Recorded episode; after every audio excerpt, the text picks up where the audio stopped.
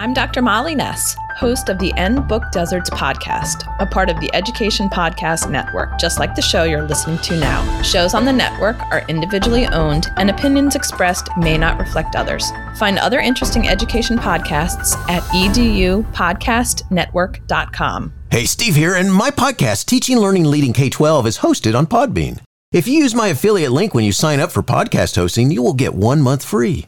I've been on Podbean for the whole existence of my podcast since November of 2013. In that time frame, I've had nonstop service. I've had easy access to assistance when I needed help. I've been able to upload unlimited pictures and podcast episodes. The dashboard is easy to use. My Podbean community has grown tremendously. Looking at starting a podcast? Well, use my affiliate link to get one month free of hosting. Go to my website at stephenmiletto.com slash sponsors and click on the Podbean hosting link to see what plans are offered and choose the one that you like the best. You'll be glad you did. Dr. Lorea Martinez is the award winning founder of Heart and Mind Consulting, a company dedicated to helping schools and organizations integrate social emotional learning in their practices, products, and learning communities. Today, we're focused on her book, Teaching with a Heart in Mind, a complete educator's guide to social emotional learning. Oh, what a cool episode today. You're going to love this interview. And by the way, shout out to Coach Keith S. for leaving such an awesome review. Thank you so much. And by the way, you can get a shout out too. All you got to do is go to stephenmiletto.com slash reviews and uh, leave a rating and a review for the show. Could you do that for me? That would be so, so awesome. Appreciate you. Thank you so much. Enjoy the show. Hey, do you need help in becoming more effective at teaching virtual classes? Well, NVTA, the National Virtual Teaching Association, has a semester program that is college accredited and designed to help you become more successful as a virtual teacher. A few of the topics that will be focused on are establishing relationships in the virtual environment, virtual instruction best practices, differentiation in the virtual classroom, and managing virtual resources, among others. NVTA is an affiliate partner with Teaching Learning Leading K 12, and there's so much there to help you be successful in the virtual classroom. Uh, so take a look. Go to my website, stephenmiletto.com slash sponsors, find the NVTA logo, and click on it to take you to their website. Happy learning.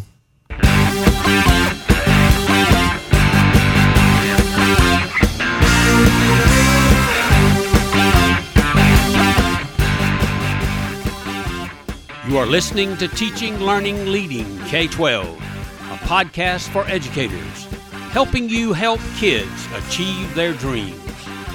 And now here's Steve with this week's show. Dr. Lorea Martinez is the award winning founder of Heart and Mind Consulting, a company dedicated to helping schools and organizations integrate social emotional learning in their practices, products, and learning communities. An educator who has worked with children and adults internationally, Dr. Martinez is currently a faculty member at Columbia University Teachers College, educating aspiring principals in emotional intelligence. Previously, she was a special education teacher and administrator. Learn more at loreamartinez.com. Uh, today, we're focused on her book, Teaching with a Heart in Mind, a complete educator's guide to social emotional learning. Lorea, thanks for joining me today and say hi to everyone. Hi, everyone. So excited to be here with you all. Well, Shortly, we'll dig into your book, Teaching with the Heart in Mind, a complete educator's guide to social emotional learning. But let's first talk about this from your introduction. As educators, we plant seeds to develop our students' academic, social, and emotional capacity. Even though we may not uh, see the fruit of our efforts until years later, teachers have the ability to nurture caring and supportive relationships that empower students to be their best selves, but they need to do the work. Could you just kind of talk about where that came from and, uh, you know, what, what made you want to make sure you included that? Yes, that's a, a really good question and a good one to get us started. Um, I just wanted to emphasize that many times when we work with children, we don't see the results of the relationships that we um, establish with the kids. We don't see all the seeds that we plant in the ways that we interact with them, how we engage their curiosity or we motivate them or we believe in them, all those things that effective educators do. Sometimes you don't know until years later, after maybe you have a visit from a student. And uh, there's a, a, story in my book about a student that came to see me uh, years later after I hadn't known anything about him for many years. And he came back and said that the relationship and the time that he had spent in my classroom really made an impact. And I had no idea that that that was the case for him. I I thought it actually was uh, one of the students that where our relationship was like a, a, work in progress, I would call it. And when he left, I thought, oh, I hope that he does well. And he came back and said, wow, that was really an, an impactful relationship. So it's, a, I think, a symbol of hope for educators because the work of teachers is very messy, is emotionally exhausting. So knowing that every interaction that you have with a child is an opportunity to to be that champion for the kid. So I wanted to make sure that uh, teachers knew that. That's excellent. It was a nice, it was a nice, pleasant way to start with uh, getting that reinforcement, which I thought was cool. Yeah, before I leave the introduction, you'll be using a few words, acronyms that I want to make sure that we come to terms with, which is simply just making sure, even though there might be some understanding, just to make sure that we kind of set it uh, in, in play here. So, Tell us a little bit about what CASEL is and what you mean by SEL when you talk about SEL. Yes. So CASEL is the Collaborative for Academic, Social, and Emotional Learning.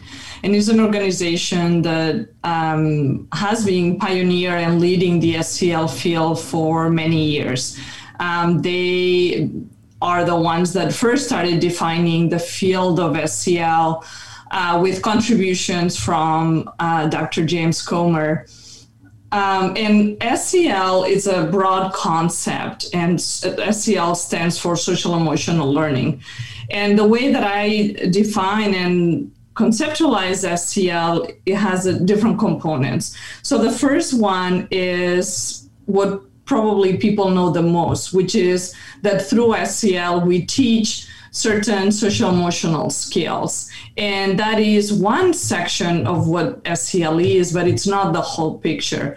So SEL is also, a, you know, in a more general perspective, a lens that we use to look at our teaching practices to see if we are really engaging and motivating our students, if we are able to respond to their needs, if we are engaging emotions in our in our teaching, and with the goal of really being able to get to equitable outcomes for students.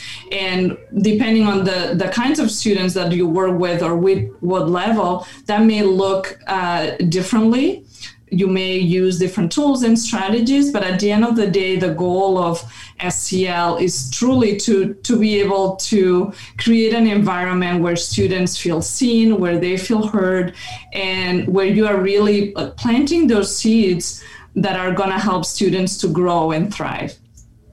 Excellent, thanks. And I, that way, we're all on the same uh, level. What we're talking about, I appreciate it. And you know, and and so in order to talk about your book, we have to, the reader has to understand, the listener has to understand that um, teaching with a heart in mind is a model that you've designed. So, can we just start with a little bit of explaining what heart is and means? Yeah, so HEART is an acronym for five social and emotional skills. And the reason, before I get into the specifics of what it is, is to to go a little bit about uh, to explain why I created the model is because I wanted to create a framework that would help educators to um, immediately be able to apply and do it in their classrooms. And many times when we talk about SEL it's hard to to have a picture in your head about what is it that we mean when we say self-awareness or self-management. There are so many things. So the heart in mind model came up as a um, you know with the goal of making sure that teachers had a practical and user-friendly framework to bring SEL into their classrooms. So HEART, as I said, is this acronym, and H stands for honor your emotions, and that includes being able to name your emotions, interpret, and and be able to act on them. Um, e stands for elect your responses. So more related to self-management and how you create some kind of space before you engage uh, with your behavior. So being able to be responsive instead of reactive to the things that happen uh, in your life on a regular basis a is apply empathy and in my model apply empathy includes self-empathy because I realized working with schools and educators for many years that educators tend to be really hard on themselves. So there is a place there where we need to engage our self compassion and be able to treat ourselves with kindness as much as we are hoping that that that kids will do that with other people right? It starts SEL really starts with the self. Then we move into the R and that's reignite your relationships. And the the reignite has a specific reason there. I wanted to kind of create this this uh, picture of how relationships are something where we have to um, really nurture, right? So it's like a fire that sometimes, you know, the first time you try, it really burns and it, it's beautiful and you can just sit down and relax. And there are some relationships that happen that way where you can have a connection with a child or with another adult. And there are other relationships where you really need to think about like, okay, what, what does this fire need in order to fully thrive, right? And that depends on like, okay, what are the weather conditions and what are the kind of materials you are putting in. So really taking time to look at how we create those positive relationships. And then finally, the T stands for transform with purpose. And this is something that many SEL models, I feel like they were they were lacking, which is being able to look at your own internal assets and the things that are important to you as a human being, and then how you are going to contribute those strengths and those assets for the betterment of the community. So that's the skill that really uh, puts everything else into perspective because it it's the place where you can pull on the other skills in order to really be in society and in community but with the goal with a goal that goes beyond the self that is something that is bigger than yourself. Very cool. You know it's, and it all works very well. And you know we're we're yeah, I have you talking about it right now, but we're going to go into some detail here in just a second about each, uh, uh, about most of it, and and uh, uh, it, it, just is just really works well, and that's what I, I wanted to make sure I said. You know, it, we, in chapter one, we feel, therefore we learn. Let's talk a little bit about him. Emotions affect learning because that's you know kind of a big part of uh, uh, when we talk about SEL here. So, how do emotions affect learning? Yes, and, and this is actually, I think, a key understanding for SEL. Um, so, emotions, you know, years ago, it was thought that emotions hinder our ability to focus and learn in the classroom. So, unless you went to a you know a progressive school or a school that was very pioneer with SEL as an adult we were taught well when you come into the classroom just leave your emotions out the door right like don't bring them into the space because they are they're gonna really distract you from what's important well today we know from research in neuroscience and human development that emotions are an integral part of any cognitive processing that we do. So, in order to make decisions, in order to um, to remember new information or to make connections between concepts, we need emotions so that is one part in which emotions affect learning and it truly has many implications for teaching and learning because it means that instead of like trying to suppress our emotions as educators what we do is really try to engage those emotions in students and and think about ways in which we can use their natural curiosity and their motivation to create an environment where they can really come together and and thrive in chapter three of Teaching with the Heart in Mind, you note in the U.S., 34.8 million children are affected by the adverse childhood experiences, or ACEs. Could you share a little bit more about this, about ACEs and the idea of this adverse child um, childhood experiences? Yeah, so um, adverse childhood experiences are a traumatic event that uh, children may experience um, growing up and some of them might be having a parent with drug addiction or uh, parents going through a, a difficult divorce or having to change houses multiple times. And what we know is that those experiences impact uh, human development. So the way that the brain develops as uh, children are young is going to be impacted based on those experiences. Um, the good news is that there are many strategies that educators can bring into their classrooms to support students who have been impacted by ACE.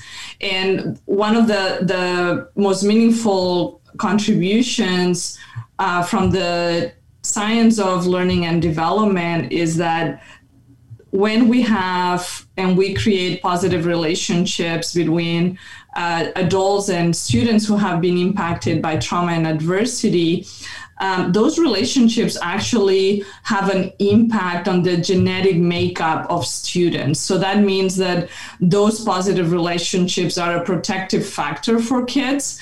Um, and that's why one of the key strategies for trauma informed uh, practices is to really develop strong relationships and supportive relationships with our students. And that's that's something that uh, I just wanted to make sure that I, I brought that in because it's a, a, a, strong theme throughout your book as well as the model is the idea of the importance of the, the role of these relationships, the relationships, positive relationships play, and I think that's just uh, um, you know it's definitely powerful. Yeah, the best colleagues I've ever worked with, they're just their con- ability to connect and help kids. Uh, focus on what needs to be focused on and or be able to address whatever's going on in their world is uh, um, about those relationships and uh, and not ignoring those emotions when they pop in there either. So, which is cool. That's right. And I would say that there is also this misconception that these really that you cannot learn how to develop relationships. And we we all know those you know colleagues maybe that they the kids love right away right? They right. don't do anything. They just show up and the students light up. They maybe they like their humor or they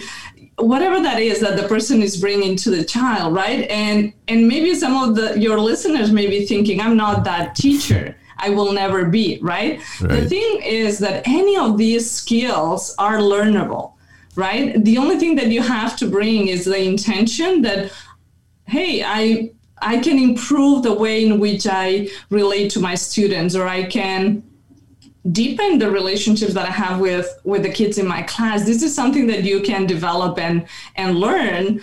Um, to improve those relationships. So don't think that this is something innate that you have it or you don't. Like you can actually develop them. That's funny because you know there are there are some I, I, how you do that. I mean, and it's like well, you know, part of it's you know, part of it's paying attention to the kids. You know, it's it's they have to.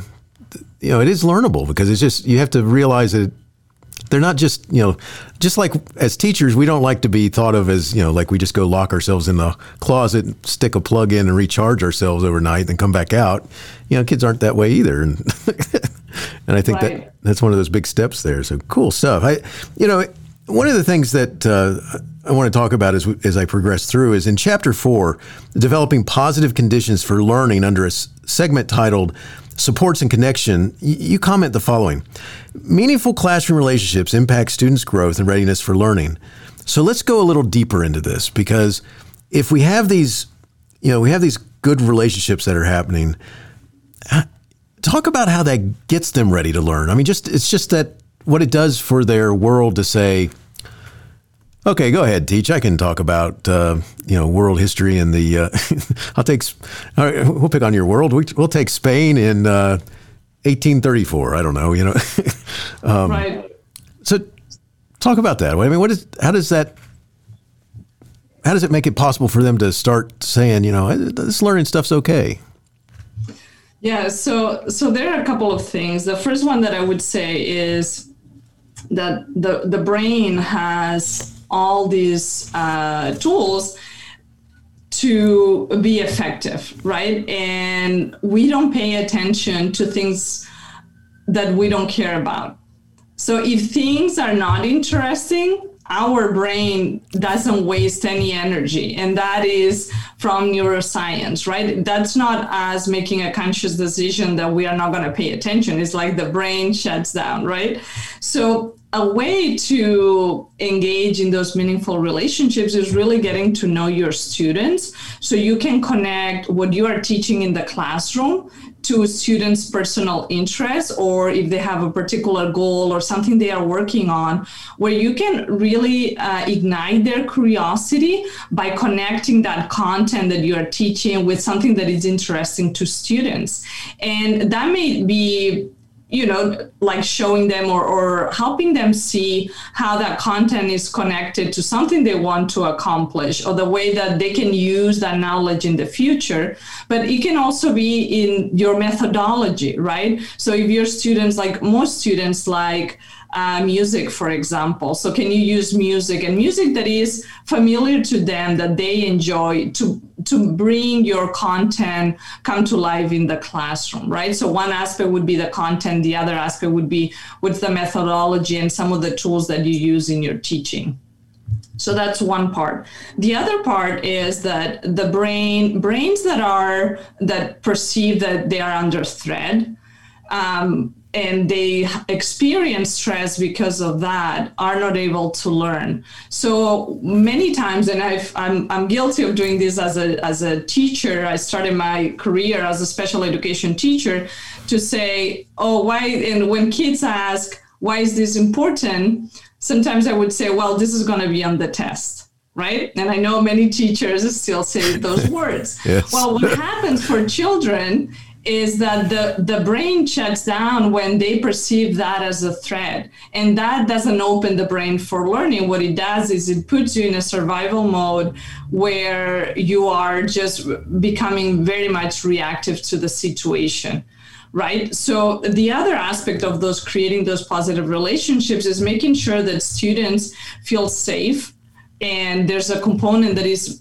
feeling physically safe right? Well they don't feel this threat. But the other component which is as important is psychologically safe where they know that there's going to be that respectful relationship with the teacher that uh, really the environment in the classroom is positive where students look for each other and where you are not um, trying to to to where you are not uh, afraid that something's going to happen to you or someone is going to be mean to you or you are being bullied right so all those those aspects influence the way that you create that learning environment and then influence those positive relationships that you are able to set up with your students you know, it's funny what you're talking about. One of the things that it makes me think about is that some a lot of times when when a teacher gives or the adult gives the, the, the kid that response about because I told you to, or because I said so, or because it's on the test.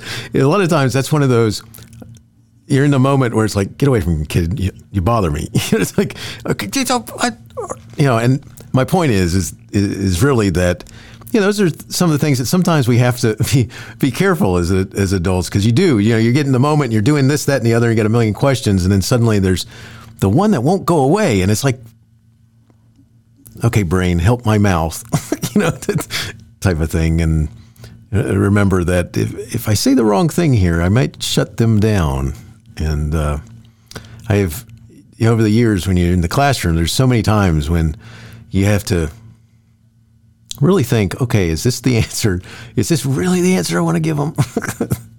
Right, right. And there's and for the adults too, there's that initial reaction, right? Right. It's like the first thing that comes to to to the tongue of your mouth, and then you realize, right? That's the the electing your responses skill, like the creating that pause and then thinking, okay, is this the best way that I can react, you know, respond to this situation? And many times the answer is no. So you need to kind of like take that those deep breaths or take a moment or or try to handle the situation in a way where at, at, above all that you are maintaining the relationship with that child right? Because that can be an on and off switch for that kid where they can say oh this teacher doesn't care about me.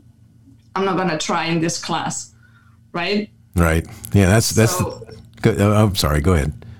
no, that I was just, you know, kind of like finalizing my thought there of those moments are important because if that child has that curiosity to ask that question, even if as adults that it might bother us, there part of this SEL work is to be able to acknowledge that those emotions that we feel as adults in the classroom, it is okay to have those emotions, right? It's not about judging what we feel, but it's about how we respond to those emotions and noticing that that child's question is really triggering you and you may respond in a way that is not constructive. Okay, so that's the moment to int- kind of like do your integration and think about how can I best respond to this to this child in this particular situation. And that's just that information alone is just so powerful because it's it's so easy sometimes to um, you know, and I, will use an example. I mean, it, it um, you just never know how a, a, a child's going to connect with you. And so, like for example, one time uh, um, there's a, there's a, a, student in this school who was a writer, and you know, basically what I did was I said, well, one day in between the class breaks, why don't you come around and I'll read what you've written, and, and then I'll be happy to talk with you about what I what you wrote. And and the student was you know pretty good. I mean, it was it was you know for that that age, but because how can I say this nicely? Because I gave attention and was willing to talk about it, then that seemed to be what that student always wanted to talk about. and it's like, okay, we got other stuff we got to talk about. And so I had to be careful because, you know, it's, it's like at the worst possible moment, that student's going to be asking me, uh, can, can I talk to you about my new, new revision to this? And I'm like, Okay, wait a second. Can we do this after the discussion about what we're talking about right now? Oh, okay. Yeah, yeah. Anyway, my point is, is that it's that just oh, you, even when you mean well, sometimes your your brain may let you down, which is sad because it's like, ah, oh, what would I do here? Because some of them are very fragile, and I think that one would have been if I'd said the wrong thing. So but good stuff. I mean, it, you know, in, in chapter five, teaching and integrating the heart and mind model, you revisit the model, share classroom implementation strategies and classroom applications of the model. This is very, very practical. Everything is getting love this. Talk a little about the inspiration for this chapter, as well as what the readers will find that will be helpful for using the heart model, if you will. Yeah, so the inspiration came from the work that I had been doing with schools and teachers, and it really incorporates some of the challenges that teachers were experiencing when trying to implement SEL in, in their classrooms. And one of the things that we know from the research that has been done in the SEL field is that SEL is mostly effective when it's truly integrated into the fabric of the school from the teaching practices to the way that your uh, office manager greets students and families when they come to school right? Everything every interaction is an opportunity to to teach and model these SEL skills. So in, in that chapter i go in depth into each one of those competencies to help educators really understand what it entails, right? So, what it means to honor your emotions. And then to go and unpack that and say, okay, if I want to teach this skill, how would it look like in my classroom? So I offer, you know, many strategies to teach the skill explicitly, which is one of the components of SEL, but then also to integrate it with integrate SEL with teaching practices and then with academic content. So, as I was saying earlier, if we are trying to really embed these emotions in our classroom and to teach in ways that are responsive to students' needs, um, that takes into consideration the importance of relationships um, and, and everything that we know about how the brain learns, we need to do those three things.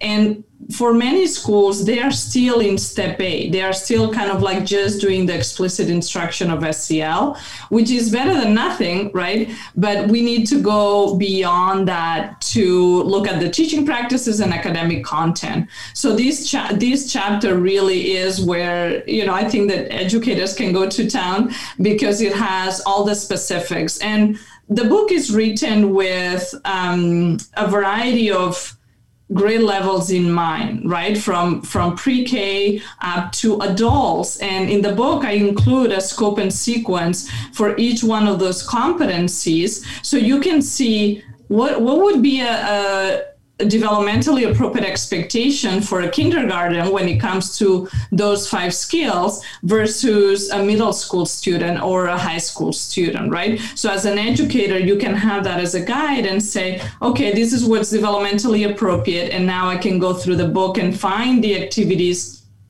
and the tools that are helpful based on the students that I have in front of me, right? There's always that component of really making sure that what you are teaching speaks to the, the children that you have in the classroom and the youth, and then um, be able to do it in a way that is uh, developmentally appropriate.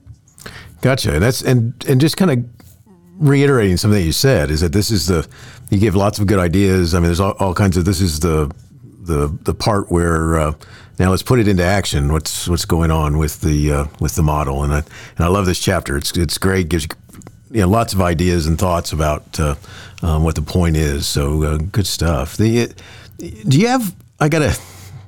I know this is a no-no to ask authors, but do you have like a favorite part of your model that uh, you know I have the heart? Is there one of the letters that that's just your thing? Boone Titanium Rings, found on the web at boonrings.com, is an affiliate partner of Teaching Learning Leading K 12. And I'm also a customer. I have this really cool ring that's got these carved pistons and, and stars in it. I love it. They make rings of titanium that are carved, laser cut, and engraved, as well as they have inlays of many types of materials like meteorite, acrylic, wood, carbon fiber, and so many other types. They also have special collections that are incredible designs. One of the top sellers are the Gamer Rings, the Stealth Series, and the Black Zirconium. As a note, they also make earrings, pendants, cufflinks, and for you musicians, they make cool trumpet mouthpieces. Love it. Go to boonrings.com and at checkout use my code, capital T, capital L, capital L, capital K, number 12, and you'll get 10% off your purchase. So go check them out. I love my ring, and I know that you will love yours. Um, I would say that my, I don't know if it's my thing, but one of my favorite competencies is the transform with purpose and because it's one that i don't i don't see schools getting to as often as they many schools they really focus on the self-awareness and the self-management. And i don't know if it's a challenge with the timing and they don't get to kind of like putting the the the cherry on top of the sundae or or the right? All right. That is the part like transforming with purpose and creating classrooms where students are engage in thinking about how they can be contributors in their community, I think that's really powerful and something that uh, students have so many ideas when you ask them about problems in their things or challenges that they see in their school or in their community and how to solve those problems. They have so many ideas. And what Transform with Purpose does is to really help them put into practice all the skills that you are trying to teach them in addition with your academics into this very much a, a cohesive and uh, and purpose driven project where they can go out and be change makers in their community very nice. Thanks for choosing. Thanks for uh, saying that. I appreciate it. The, uh, um, but and I think that makes sense. I mean, it, it's that next step that, and whatever that is, there's always a lot of it's easier just to kind of stop than to go that next extra mile, that next step, that next thing. So I like that. Uh, you know, your book's broken into multiple parts, and in and in um, part three, titled "The Wholehearted Educator," you have a chapter, and it's chapter nine, that I may, need to make sure that I share before we finish. The chapter is titled "Building Your Resilience," and I love this chapter. All right, this is this is an amazing chapter. It's awesome. Uh, talk about why you included it. I mean, what what what brought this to make sure that it made the final cut? Yeah. So so if I if I had a, a tagline uh, for how I do the SEL work, I think that it would be SEL is about the adults, not the kids. nice. Because the SEL work needs to start with us, the adults. So children are so smart. so if you are trying to teach an SEL lesson and you are not authentically involved with it, if you're asking students to share about their emotions, but you are not sharing yours, or you are not being open about a hard situation that you experienced in your life and how you overcame or how you made a mistake, children are going to see that right? And your lesson is going to be ineffective because they can see if you are really engaged or not with the content. So in in that section of the book the the goal is truly for for educators to see themselves as learners in this process. And it is an invitation to make sure that not only we understand these skills but also that we practice intentionally. So we can model model them effectively for our students. Um, and then specifically on the resilience as i was writing this this book and you know writing a book is such a long process but through going um, from the start i knew i wanted to include something on resilience because i know based on the data that we have on on teacher turnover that teaching is almost like this impossible profession right? It's almost like a place where we go to get our hearts broken. Uh, because it is difficult is challenging is emotionally draining. And in many cases it's because educators really care about doing a good job for their students, right? And there are many challenges within the system that make it hard for teachers to bring their best work forward. Um, so the this chapter on resilience, what it does is it walks you through the heart in mind model, uh, but from the focus of the adult, and it has five questions um, to nurture your resilience. Um, and I, I, can tell you a, a, quick story. I was doing a workshop with teachers uh, a few months ago, and I I was walking them through these um, five questions to build resilience. And when we got to the empathy side, um, I, the teachers had to think about a difficult situation that they were experiencing. One of the educators share with me when she came back from the breakout room that she was almost upset that I had asked her to reflect on that situation from the other person's perspective, right? Because it, it, it, almost felt like it was minimizing her experience. But as she was reflecting on the situation from with that empathy, she was able to see, okay, this is my part of the story, but there's also another part of the story from from the other side right? So when we bring, so just to to um, to share an example that when we are engaging this kind of reflection, we can really develop and bring ourselves forward more intentionally and learn what these skills mean in our lives, right? And unless we we do this as a, as adults, we cannot fairly ask our students to do it right? It wouldn't be a, a fair ask if we are not able to do it ourselves. That's that's very it's a very good point, and uh, and you know there are adults that that's they're not that's not their thing. They'll tell you that you know. Oh, why should I? That's not my thing. That's not what I do. And of course, they're missing out on that connection that's going to happen as a result of it. And you know, and that's getting back to something you talked about in the beginning about you, we can teach you how to connect with kids. It's it's it's not unlearnable. Well, part of it is you've got to show and share and you know, show the stuff that you're talking, you know, that uh, you're expecting of the kids as well. Um, but uh, I like that. It's, you know, it's, uh, I, I, just know that, uh, you know, one of the things that I think too often is ignored is just like you said, it's, it's got to be about adults just as much because I think they wear, many of them, it starts building on their shoulders. They're wearing the emotions that they're picking up from the kids, the, or the frustration that they, you know, it, I I know I can make I can help. I can help. I, what, why is this not working? Or you know, just the idea of you know, I remember a colleague saying, I, th- I think my problem is I care too much. You know, right. You know, there's any number of those. Yeah.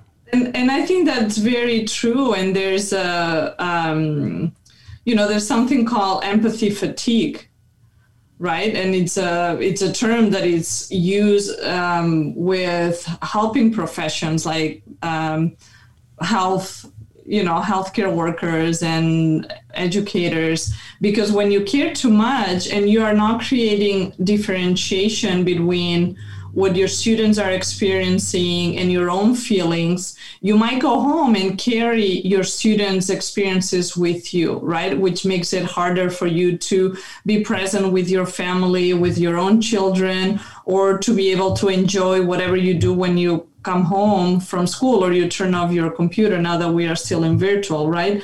So developing SEL and bringing SEL to schools is also that part is also being to have being able to have those conversations with your staff about what it means to to be in the profession for the long term. And there is a part of this, as I was saying with resilience, that you can develop as an individual, but at the same time, this cannot be uh, solely the responsibility of the educators. We need to create systems where educator well-being is seen as structure in a way that that truly brings the importance of having healthy adults and adults that are well to work in schools, right? So it is as much an, an, an individual act as a collective responsibility for how we are designing schools uh, to make sure that educators can do can bring their best work forward and can be well doing the work in the long term. Yeah, it's interesting. What you're making me think about is that as a principal, um, you'd see uh, members of your faculty that uh, um, would spend extra time together. So like, uh, and it and it's all about kind of rehashing, connecting, having fun, kind of shaking off the week and stuff like this. So there's you know you'd find different groups like on a Friday that uh, you knew which ones were um, were going to be someplace. Uh, having uh, dinner together, or uh, you know, just having uh, just some blow off time, and you know, maybe even you know, watching some sport on TV or something like that. As but they do it together, and it kind of would connect and and allow them to kind of push away whatever was you know wearing so heavily on them. Whereas I was kind of worried about some of them who who kind of would push that away, didn't want to participate. Or even just if you just went for a minute or two and got some laughs. I mean, I just because uh, I think sometimes that's one of the things. And I know we all deal with it differently, but uh, um, I, I, I seem to recall that usually those groups, those small groups, would be fairly healthy in their ability to kind of shake off the worst of the worst that happens. So, but. Right. No, and I think you said something really key, which is not everybody's going to need the same, right? So right. when you think about creating a, a healthy staff that can work together, some people may really need to engage in a game or something that it's gonna it's gonna take them to think about something else. And some members of the staff may prefer an activity where you really have the time to process your feelings in a way that is supportive right? And for principals in, in the way that you can think about leading your staff meetings that is SEL as well, is being able to offer all those different options.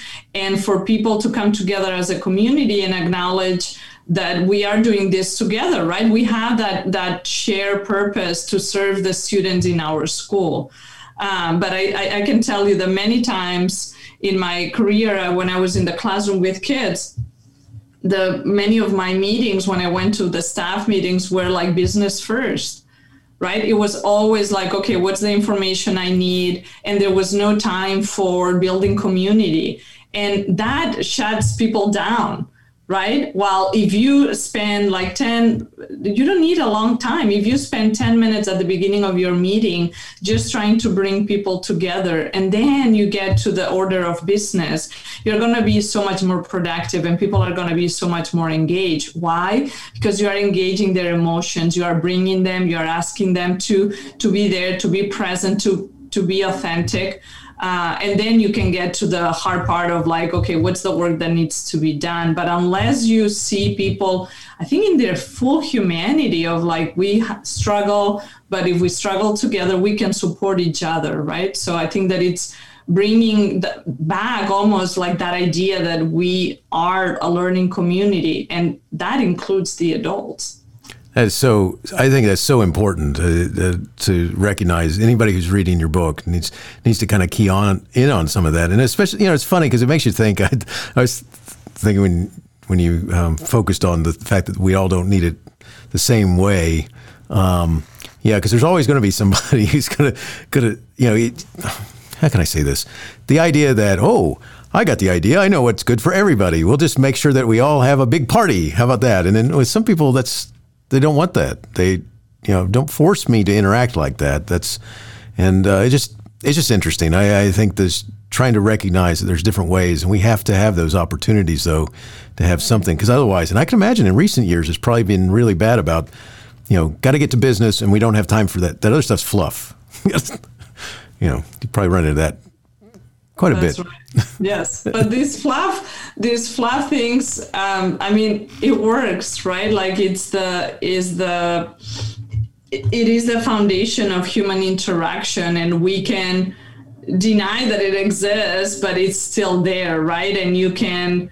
Um, I, I would say that for those who are listening who may feel you know skeptical about what we are talking about i would encourage them to try it to if they are leading a meeting or even if it's in their grade level teams to try the two versions right? One where you go straight to business and one where they spend just 10 minutes trying to connect with each other in a structured way and to see what are the results. And then they can you know contact us and let us know how it went because it makes a big difference. Oh it does. It does. I can i can tell you from uh, when you have those meetings with the faculty and you just you just got to get to this stuff, but somebody does remind you, know, let's make sure we do others. I mean, you, you see it, it's just totally, it's very worthwhile, very worthwhile. Um, good stuff. I, I got to ask you this: If Laura, if you had a chance to talk with an audience of teachers and administrators, and they're getting ready for the first day of the fall term of 2021, so after this this year that we'd like to see just totally go away in our memories. Not completely, but I mean, it, you know, it's that asterisk year, that type of thing. Uh, what is something that you would want them to remember about the new year? Um, I would say that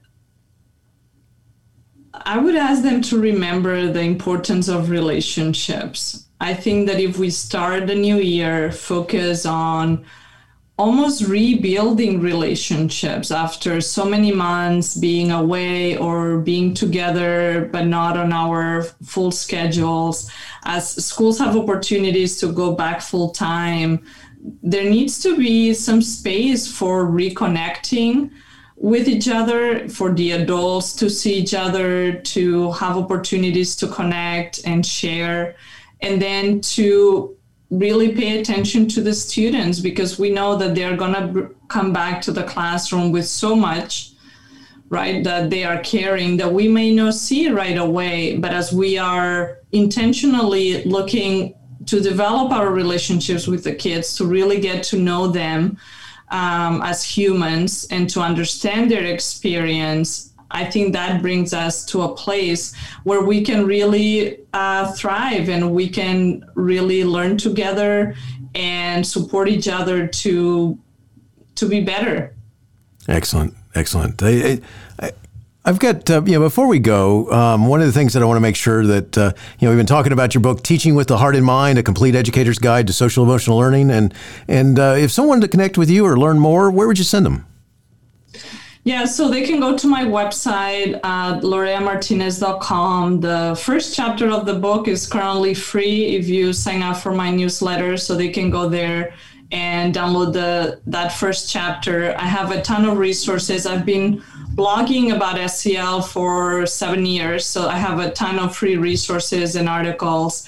I'm also on social media, so mostly on Twitter and Facebook. So Twitter is at Lorea Mart and Facebook at Lorea Martinez SEL. And I love to hear from listeners and, and educators around the world. So if you have questions or want to reach out, I'm always happy to, to hear from you. Awesome. And I'll have those linked in the show notes. And so, uh, um, very good stuff. And uh, um, I got to tell you, listeners, you won't be uh, disappointed, go download, you know, go go in there, sign up for that, get that first chapter, and then go get the book because you're gonna want the rest. The uh, so last two questions, and these are questions I like to ask my guests. And go, first one goes like this: How do you keep going when so much is going on that you may want to quit? Oh, yes. I've had a couple of those moments, uh, more than a couple during the pandemic. Um, the thing that keeps me going is my sense of purpose. And I was sharing with you earlier that that's probably my favorite skill in the heart in mind model because I know why I'm doing the work that I do because I've seen the transformation that can happen in classrooms and for adults when they they are truly carrying their hearts and they are truly showing their all their beauty. Um, I, there's such a amazing process that happens when educators adopt these practices. And my goal truly is to help as many educators as i can to embrace sel because of all the positive benefits that it has. Uh, so when i'm in in you know those dark moments when you're like you know is this worth fighting for, I remind myself of my purpose and, and my goal to the reason why I'm doing the work that I do. And normally that keeps me going. Excellent, excellent. Like that. It's it's always cool to hear different uh, the way different people deal with that overwhelm or whatever you want to call it. So good stuff. Uh, last question: Do you have a teacher in your past who made a difference in your life? If so, who was it, and what would you say if given the chance to say thank you? Yeah, so I have several, but one that is very dear to my heart uh, is my seventh and eighth grade uh, social science teacher. He was pretty amazing and had this ability to connect with me personally. I he really ignited my passion for learning, my love for school and learning new things. Um, he pushed me out of my comfort zone to go out and, and pursue the topics that were interesting to me at the time. And I have to say that I have a little piece of paper in my wallet with his phone number and his email address. So when I go uh, back to Spain, where I'm originally from, I generally try to at least, you know, sometimes visits are not possible, but at least say hi and and reconnect because uh, he was really uh, transformational for me. Like he made a big difference in my life. That's awesome. I, that, that's really cool too that you can connect. I I wish someone had asked me this question a long time ago because by the time I started doing something like this, thanking people who had made a difference like that, I um, many of many of the first ones that I would have reached out to were gone, and so it's uh, that's awesome that you can do that. So good stuff. Uh, all right, thanks so much for talking with me today about your book. Teaching with the Heart in Mind, a complete educator's guide to social emotional learning. I mean, excellent practical resource for helping educators address SEL needs of their students and themselves, by the way, and themselves. Um, wishing the very best in all you do. Thank you so much for having me. I really enjoyed this time together.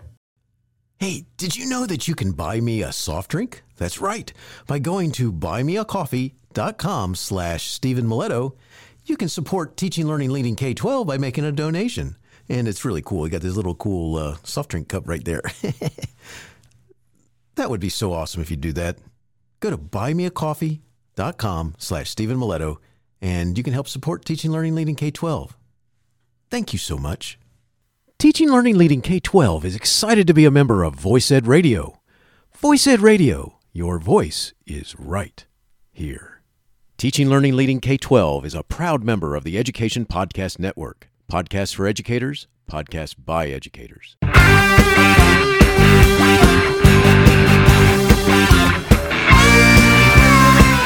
The opinions expressed on Teaching Learning Leading K 12 are those of the guests and host Teaching Learning Leading K 12 is intended to share ideas, advice, and suggestions for classroom teachers and school administrators.